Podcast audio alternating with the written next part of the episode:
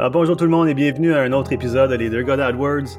Mon nom est Jason et comme toujours, je suis avec l'incroyable Francis Davio de Davio Marketing. Francis, salut, comment ça va? Salut Jason, ça va super bien toi? Ben oui, cette semaine, euh, écoute, on est, euh, on continue notre série d'entrevues. Euh, c'est, on a pour la première fois un invité comme très spécial. C'est un spécialiste en gestion SEM. C'est la première fois qu'on interviewe un autre spécialiste dans le, cadre de notre émission. Un compétiteur, un compétiteur. Ben oui. fait qu'on a bien hâte de discuter avec lui, son expérience, de ses connaissances. Fait que, écoute, on, on souhaite la bienvenue à Nicolas Poirier, spécialiste SEM et expert en gestion de Google Ads, Facebook Ads, LinkedIn, Amazon, même Yahoo. Non, je ne sais pas, c'est une joke. ça existe ça encore des annonces Yahoo, Nicolas? Euh, honnêtement, je touche pas ce pas-là, moi. On touche pas on, touche pas à ça. Ben, bienvenue, Nicolas. Merci d'être avec nous, euh, nous aujourd'hui. Merci, ben, merci à vous pour l'invitation. Euh, donc, on va passer tout de suite au, au sujet qui est Nicolas Poirier. On veut savoir, euh, tu viens de où, que, ça fait combien d'années que tu travailles? Donc, je te cède un peu la parole. Euh, pourrais-tu nous parler un peu de ton expérience? Euh, ça fait combien d'années que tu travailles avec Google Ads? pourquoi tu as commencé à travailler avec ça? Qu'est-ce qui te passionne? Donne un peu plus d'informations sur ton chemin. Oui, bien sûr.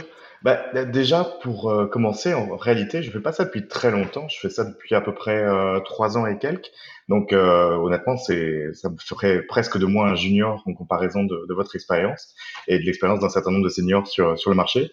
Simplement, ben, vu que j'avais beaucoup à rattraper, j'ai essayé de rattraper ça très rapidement. Puis je dirais, je m'en sors pas si mal quand même.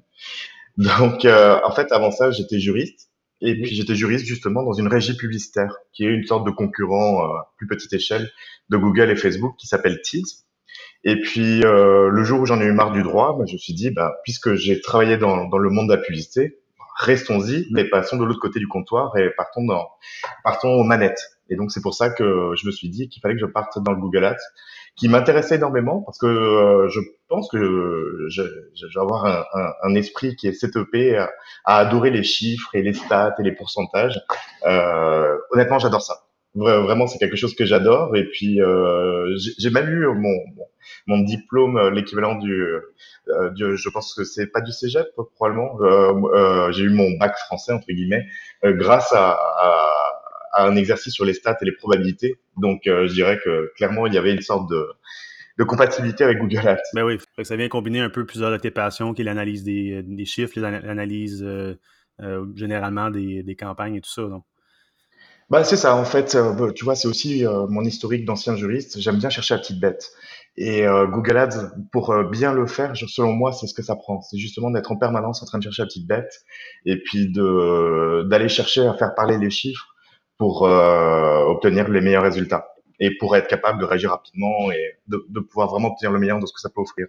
Ce que je disais à mes clients, c'est que très concrètement, euh, comprendre, euh, faire des, des, premières petites campagnes Google Ads n'est pas si compliqué. Euh, D'ailleurs, souvent, en fait, vous le, nos clients sont des personnes qui ont déjà commencé à faire du Google Ads par eux-mêmes et euh, qui pensaient pouvoir y arriver par eux-mêmes. Et la réalité, c'est que finalement, ce qui est compliqué avec Google Ads, c'est d'obtenir des bons résultats. Et pour obtenir des bons résultats, ça prend de l'expérience et une certaine habitude en fait à, jongler avec ces chiffres. En tout cas, c'est mon point de vue. Oui, 100% d'accord, 100% d'accord. C'est euh, puis effectivement même euh, Google veut euh, veut nous, nous, offrir de l'aide qui est peut-être pas toujours la, la plus adaptée ou la meilleure, mais bah, la, la, réalité, c'est que selon moi, c'est l'aide de Google souvent elle aboutit à faire beaucoup dépenser à ton client, mais rarement lui donner plus de résultats. On s'entend sur ça. On s'entend absolument sur ça. Ouais. Effectivement. Mais en fait, euh, Google, c'est un peu comme un casino. C'est, euh, il y a plein de, de, machines à sous, il y a plein de, de, tables pour jouer au blackjack, pour jouer au poker, et on peut effectivement y gagner beaucoup d'argent. On peut en perdre également beaucoup. Et euh, la réalité, c'est que comme au casino, la majorité, ils perdent beaucoup d'argent et que ceux qui arrivent à gagner vraiment de l'argent avec Google Ads sont ceux qui euh, arrivent à faire des campagnes vraiment très pointues. Et, euh, je pense que c'est ce qui fait la distinction entre un junior et un senior finalement sur du Google. Oui, totalement. Totalement d'accord. Oui. Maintenant, question, question. ce qu'on a constaté en visitant ton site, c'est que contrairement à nous, nous, on est euh, spécialisé dans des, dans des comptes euh, PME, petites entreprises, euh, des comptes qui sont un peu plus petits. On a, on a, on a vu que tu avais des comptes qui étaient quand même des mandats qui étaient de plus grandes envergures. Oh non, non, non. J'ai vraiment de tout. J'ai des très grands, mais j'ai également des plus petits et des moyens. C'est génial. Euh, mais oui, dis-moi. Donc, génial, que tu peux faire la comparaison. Est-ce que tu as une approche différente vers un compte qui est d'envergure, un grand compte, euh, dans la structure de ta, de ta campagne versus un plus petit compte? Comment est-ce que tu comment est-ce que amènes ça? Comment est-ce que tu gères ça pour pas te perdre au travers d'un compte qui est, qui est de plus, de plus grande envergure comme ça? Alors la réalité, c'est que finalement, euh, je fais exactement ma même structure pour un petit comme un grand compte. Euh, pour moi, la, manière dont je construis mes campagnes, et selon moi, évidemment, tout le monde va avoir cette même opinion sur ses propres campagnes, mais selon moi, ma structure est, la plus optimale, aussi bien pour un grand compte qu'un petit. Et du coup, finalement, ce qui va changer dans mon approche, ça va être euh, ce que je vais, euh, ma manière d'enchérir au début. Un grand compte, euh, qui a des très grandes dépenses, on parle de budget en centaines de milliers de dollars parfois par mois, a, un besoin d'avoir des, des, clients qui rentrent rapidement, même si c'est pas forcément le rentable à ce moment-là. Mais il a besoin d'avoir des résultats rapidement. C'est souvent ça la différence. Et finalement, la rentabilité est pas accessoire, mais euh, disons qu'elle elle arrive en second lieu. Donc, ce qui compte avec un grand compte, c'est vraiment que tes campagnes soient efficaces au, au moment où tu les démarres. Donc ça implique, selon moi, justement, d'avoir des, des, des, enchères assez élevées par rapport à ce que je ferais sur un plus petit compte. À l'inverse, sur un petit compte, quand je démarre mes campagnes, j'ai tendance à partir avec des enchères qui parfois vont m'obtenir peut-être 4 ou 5 clics sur une seule journée, quand le bon rythme serait autour de 30 ou 40. Pourquoi? Parce que je commence avec des enchères très très basses pour identifier finalement en fait quel va être le coût par clic le plus le moins cher possible que je peux obtenir pour mon client. Donc c'est finalement comme ça que je vais distinguer mon approche entre un petit, moyen ou grand compte, cette agressivité au démarrage de la campagne. Oui, absolument. C'est ça. Les, petites entreprises, euh, on, en, on, travaille avec ça très régulièrement. Puis c'est pour nous, c'est une c'est un gros défi parce que justement, ces petites entreprises-là, ils n'ont pas beaucoup d'argent pour, pour démarrer, sont euh, extrêmement concernés par qu'est-ce que tu vas faire avec cet argent-là, parce qu'ils veulent avoir un retour sur investissement très rapidement. Mais surtout, ils ont déjà dépensé de l'argent. Je suppose que c'est la même chose pour vous. Souvent, ils ont essayé par eux-mêmes. Ils viennent vers nous un petit peu en, pas en, en par dépit, mais genre en appel, voir euh, est-ce que ça marche avec un spécialiste ou pas? Est-ce que le problème c'était moi ou euh, c'est tout simplement Google qui est pas bon pour moi? Donc en réalité, tu as, assez peu de temps pour les convaincre que le problème était bien eux et que nous, on peut faire un meilleur travail. Mais c'est souvent le cas, on est quand même en 2019, euh, où je me suis pas trahi, j'ai pas donné une autre date. Euh, on est en 2019. Euh, très concrètement, c'est rare que je trouve des clients qui n'ont jamais fait de Donc, en fait, souvent, les clients ont déjà fait du Google Ads. Euh, la réalité, c'est que le profil qu'on croise le plus souvent, c'est des clients échaudés. Euh, qui ont essayé beaucoup d'agences, qui ont essayé beaucoup de freelance aussi, qui ont essayé par eux-mêmes et euh, qui, en gros, on est un peu un nouveau après euh, toute une série. Donc c'est vraiment ça le challenge en fait, c'est d'arriver à prouver que ben, on est capable de faire mieux. Mais écoute, je vais passer à un autre sujet, Nicolas, parce que j'aime ça parler de ton expérience avec justement, tu as mentionné la, la, façon que tu structures tes campagnes dans Google Ads. Puis j'ai su, euh, en, travers de tes publications sur LinkedIn, j'ai remarqué que tu avais une approche un peu différente de la nôtre à la structuration de campagne. Je ne sais pas si tu le fais encore de la même façon, mais euh, d'après ce que j'ai vu dans les captures d'écran et tout ça, tu semblais segmenter fortement tes campagnes. Donc, tu avais euh, des campagnes par correspondance de mots-clés, donc une campagne pour broad, une phrase, une pour exact. Mais tu allais encore des fois plus loin que ça. Euh, tu vas aussi segmenter par euh, type d'appareil, donc mobile et desktop. Donc, moi, ce n'est pas une méthode que moi j'applique euh, normalement, mais je suis conscient qu'il n'y a pas nécessairement une bonne ou une mauvaise méthode. Tu as toute façon de, de, gérer des comptes différemment. Moi, ce qui m'intrigue dans ta façon, parce que justement, je ne le fais pas comme ça, euh, Pourrais-tu nous expliquer un peu ton raisonnement derrière cette méthode-là? Est-ce que c'est une solution à un problème que tu avais ou est-ce que c'est parce que tu veux tout simplement plus de contrôle? Pourquoi tu fais de cette façon-là? Ben, c'est exactement ça, en fait.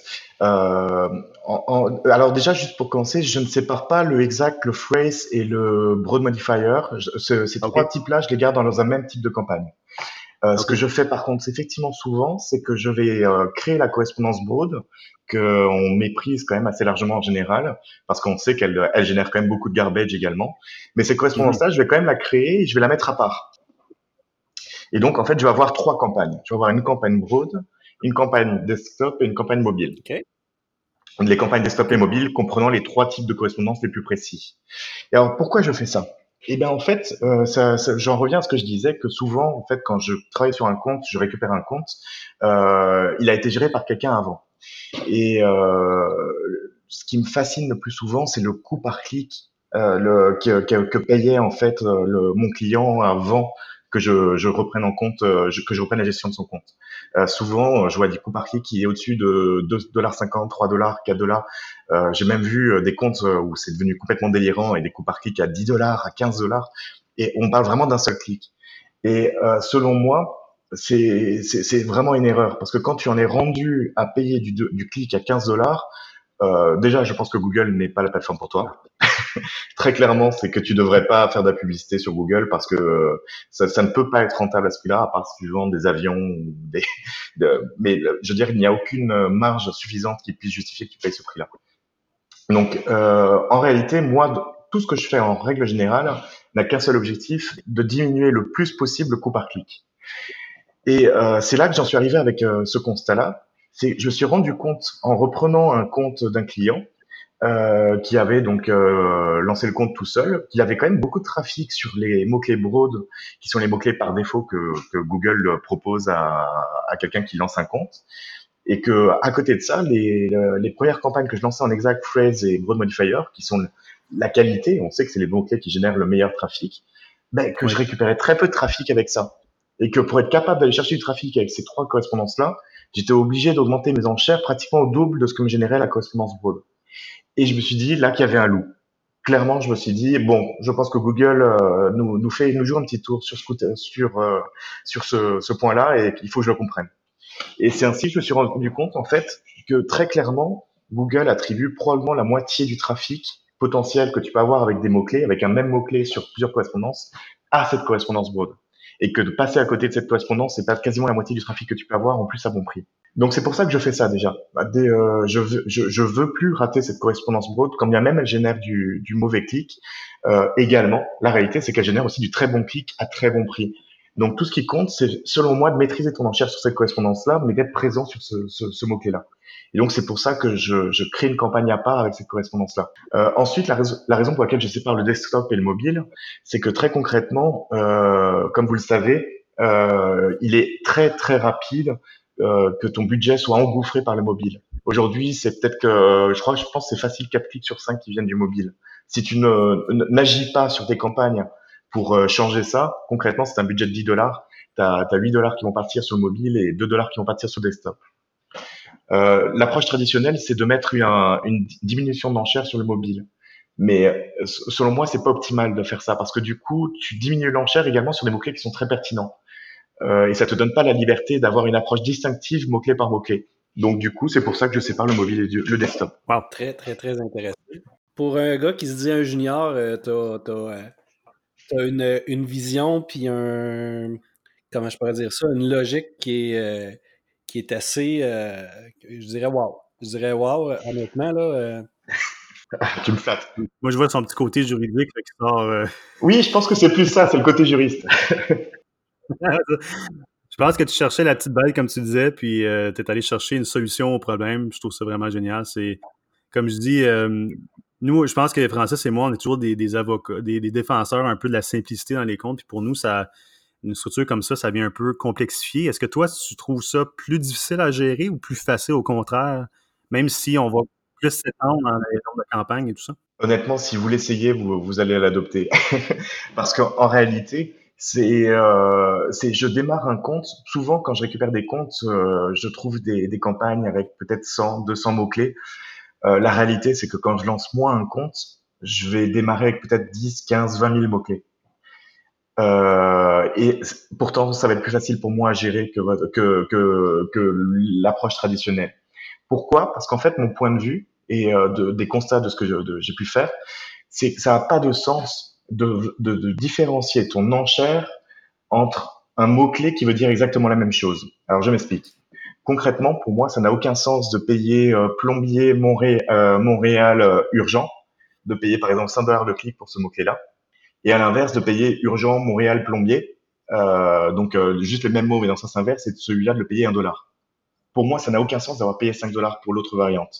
Donc finalement, mon point de vue, il est que les campagnes doivent servir à réunir des mots-clés qui ont la même valeur finalement pour toi. Tous ces mots-clés, tant qu'ils euh, concrètement euh, que la personne a cliqué sur celui-là ou celui-là, tu sais que concrètement ça correspond au produit que tu as lui proposé. Ben, dans ce cas-là, ça n'a pas de sens de différencier ton enchère. Et il vaut mieux étaler ton enchère sur tous tes mots-clés, quasiment au même CPC, que tu en aies 50, 100, 200, 10 000, et d'étaler ton enchère sur tous ces mots-clés pour avoir un maximum de clics euh, sur l'ensemble sur les mots-clés les moins chers, en fait. C'est logique, ça a du sens, ça fait du sens, effectivement. Euh, bien sûr, quand je lance une campagne à 20 000 mots-clés, il y en a peut-être, euh, on va dire les trois quarts qui vont être en low search volume. C'est-à-dire qu'en gros, s'il y a un clic dans l'année, on sera déjà heureux. Donc en réalité, même après cela, ce mot-clé-là, je les passe en pause. Et moi, ce qui m'intéresse, c'est les 5000 qui, eux, n'ont pas du low search volume.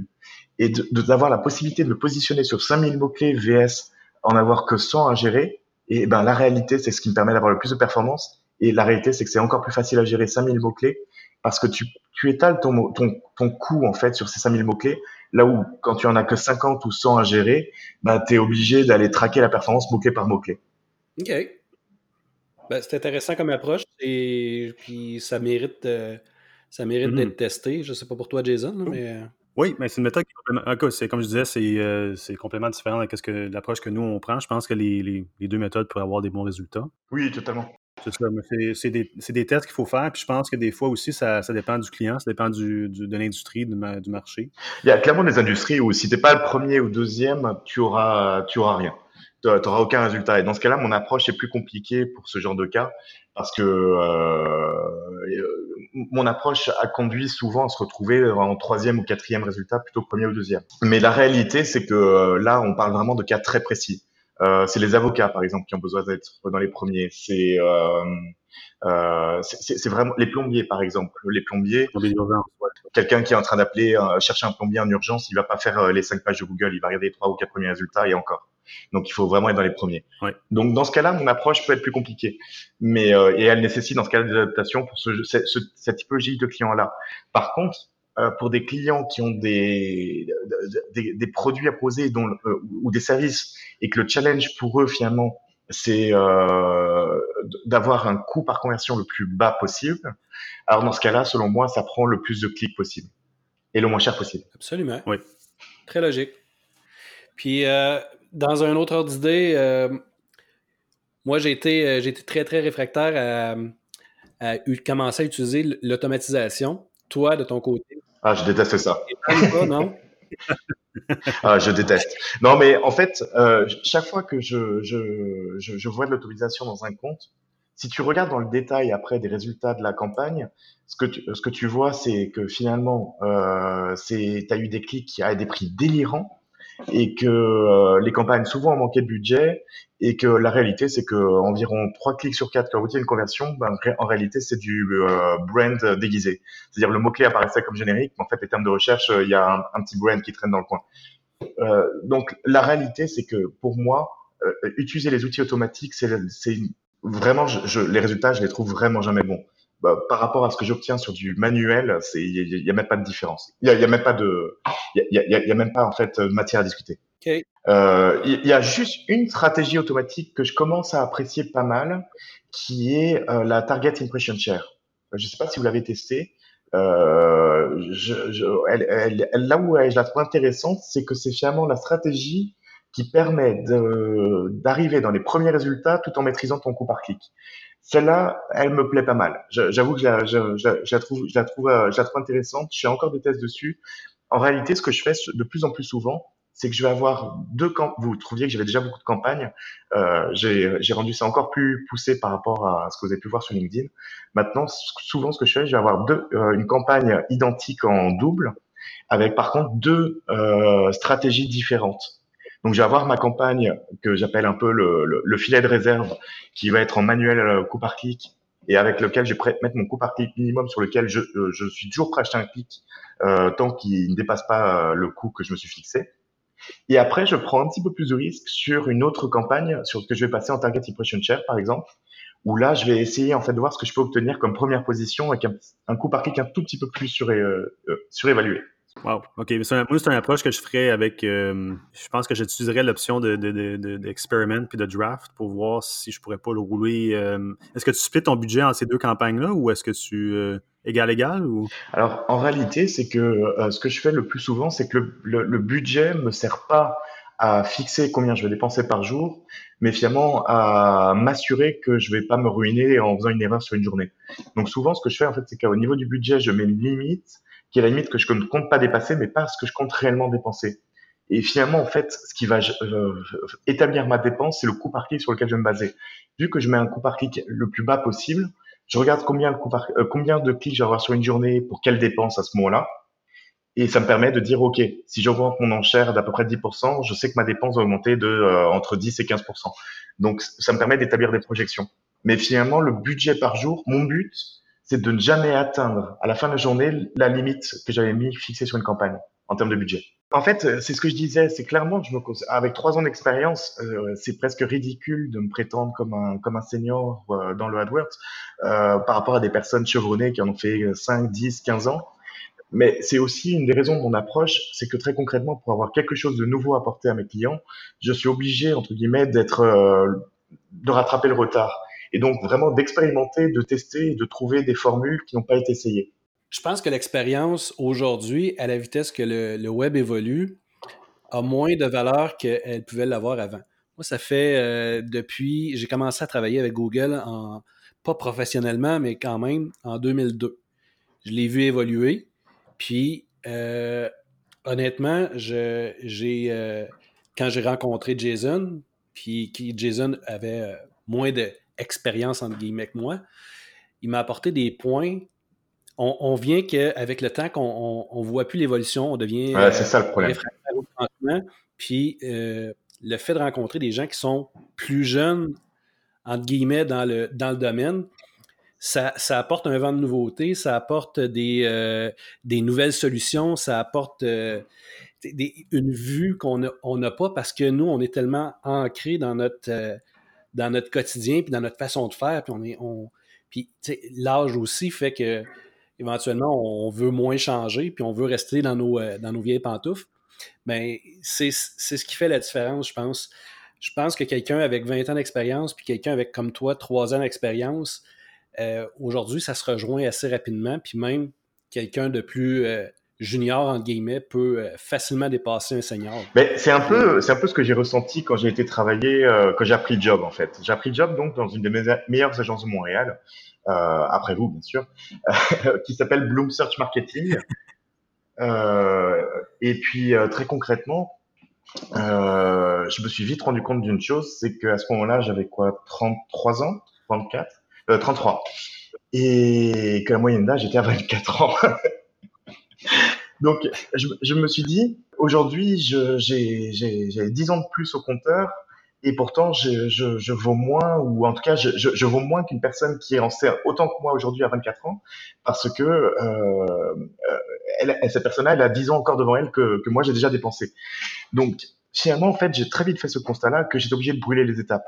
Que si je voulais arriver à me faire une place et que je voulais arriver à ce qui était mon objectif finalement, c'est-à-dire de faire ce que je fais aujourd'hui, de travailler pour moi et d'avoir mes propres clients et puis euh, d'être euh, très heureux comme ça, bah c'était finalement en fait que je devais apprendre à vitesse accélérée. Et euh, clairement, j'ai le sentiment d'avoir vraiment essayé de passer les étapes le plus vite possible. Donc, j'ai quitté Bloom après quoi, huit mois, je pense. J'ai été travailler chez Lender Audio, qui était en, gros ma première expérience vraiment euh, sur un très gros compte, puisqu'on parlait de, budget vraiment en centaines de milliers de dollars par mois. C'était vraiment c'était une expérience à connaître quand même, euh, où vraiment tu regardes ton téléphone. Moi, les premiers jours, je regardais mon téléphone toute la journée. Je voyais la dépense compter et quand on, se rendait vers 19-22 heures, je voyais 3500 euh, dollars, 4000 dollars dépensés. Je me souviens que ça me faisait des palpitations quasiment. Enfin, vraiment, c'est une expérience à connaître. et puis, euh, mais maintenant, aujourd'hui, c'est banal. c'est ça qui est terrible. Mais euh, aujourd'hui, maintenant, je suis capable de gérer euh, 10 000 dollars sur une seule journée et ça, ça me fait plus la même chose. Euh, donc, euh, c'est vraiment, c'est, l'expérience pour moi, elle est vraiment là en fait. Elle est dans la gestion en fait de compte où vraiment tu, tu, tu peux te dire, ok, maintenant j'ai tout vu. Ouais. Moi, je, sympathise avec ce que Francis dit. Je suis d'accord avec lui parce que je pense que ça prend des gens comme toi, Nicolas, qui vont justement aller pousser les limites, qui vont faire des, des, des, tests, ils vont regarder pour toutes les petites euh, variations qu'il pourrait y avoir dans des campagnes pour pousser un peu la balle, puis montrer à des, des gens comme nous qui, euh, qui sont plus euh, ancrés dans leur, dans leur méthode qu'il y a d'autres façons de faire les choses. je trouve ça vraiment génial. Mais après, ce qu'il faut savoir, c'est que euh, c'est pas sans risque non plus. Plus maintenant, je dirais qu'aujourd'hui, je maîtrise vraiment mon job et puis je suis vraiment content de ce que je fais. Euh, je, vraiment, j'ai des clients de long terme qui me suivent et qui restent avec moi. Euh, donc, je suis content de ce que je fais aujourd'hui. Mais la réalité, c'est que quand j'ai quitté, je disais que j'avais quitté Bloom Search Marketing. La réalité, et c'est une confidence, c'est qu'en réalité, j'ai pris la porte.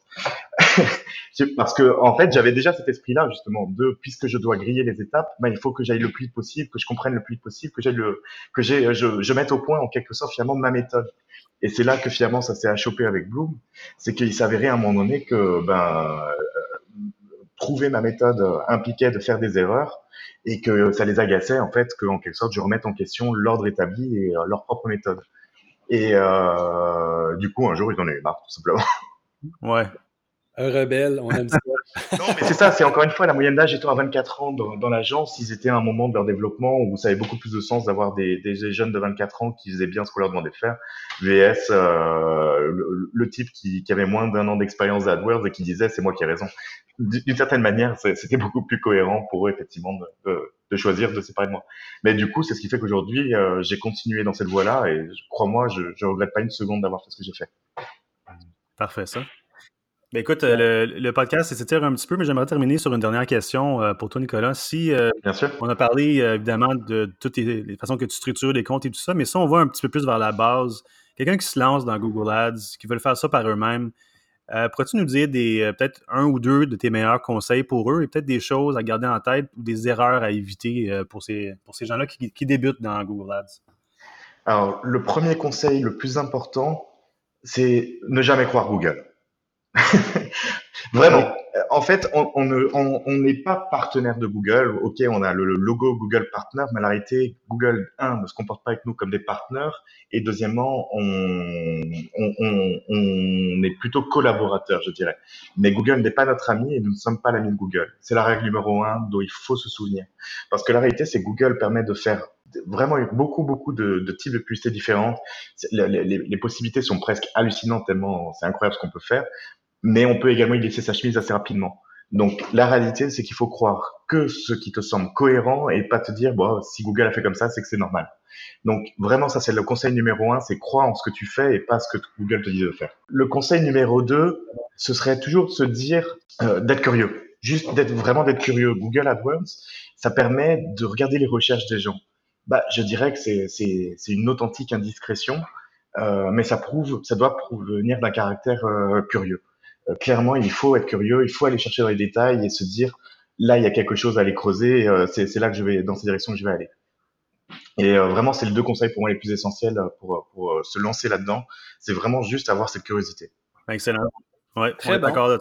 Honnêtement, c'est des, des, conseils de base qui sont souvent oubliés, mais effectivement, effectivement. Moi, j'ai toujours en tête, il faut garder son jugement. Hein. Oui, vraiment. vraiment, il faut se dire qu'en fait, ce que nous, nous sommes, euh, nous sommes un peu comme des... Euh, finalement, Google est un peu comme une bourse où, euh, oui, tu peux gagner de l'argent en bourse, tu peux en perdre aussi également. Et puis, c'est aussi une des raisons pour laquelle il y a les banques qui existent les courtiers en bourse qui existent. Ben, ils sont là pour éviter à leurs clients de faire trop grosse erreur. Évidemment, de prendre une commission en passage. Mais nous, en fait, en tant que consultant, agence Google AdWords, finalement, notre rôle est un peu le même. Notre but, c'est d'aider nos clients à éviter de perdre leur chemise avec Google. Oui, Google, dans la majorité des cas, peut leur, aider à, développer leur, leur, entreprise à gagner des nouveaux clients. Mais euh, il faut que ce soit maîtrisé et euh, ça doit être dans l'intérêt du client et pas dans l'intérêt de Google. Toujours se rappeler que nous, notre, notre, euh, celui pour qui on travaille, c'est pour le client, pas pour Google. Oui, c'est ça. On a touché euh, là-dessus un peu sur l'épisode 49, euh, si je ne me trompe pas, des, conseils de, Google. Mais merci beaucoup, euh, Nicolas. On doit mettre fin au podcast de cette semaine. C'est parfait. Merci beaucoup d'être avec nous autres. Est-ce que tu pourrais dire aux gens qui nous écoutent comment ils peuvent te rejoindre s'ils aimeraient avoir tes conseils ou tes services? Oh, qu'ils cherchent Nicolas Poirier, malgré le fait qu'on soit peut-être 1000 en France et 10 000 au Québec. J'ai réussi à m'arranger quand même pour apparaître en premier quand ils me recherchent sur Google. Génial. Ben, merci beaucoup. Puis euh, merci à tous les auditeurs qui écoutent les deux gars d'AdWords. Vous pouvez nous trouver sur lesdeuxgars.com. Euh, mais quand vous avez vu notre épisode, vous pouvez, s'il vous plaît, le partager. Ça nous fait euh, chaud au cœur euh, de voir ça se propager à travers l'Internet. Et si vous nous laissez un review également, on est très appréciatif. Francis, merci encore une fois pour ton temps cette semaine. C'est un plaisir, un plaisir. Merci à notre invité qui a accepté l'entrevue qui était, ma foi, très, très, très intéressante. Wow, très apprécié. Merci beaucoup, Nicolas. Merci les gars, c'était vraiment un plaisir. Excellent. Ben, bonne semaine à tous. Au revoir.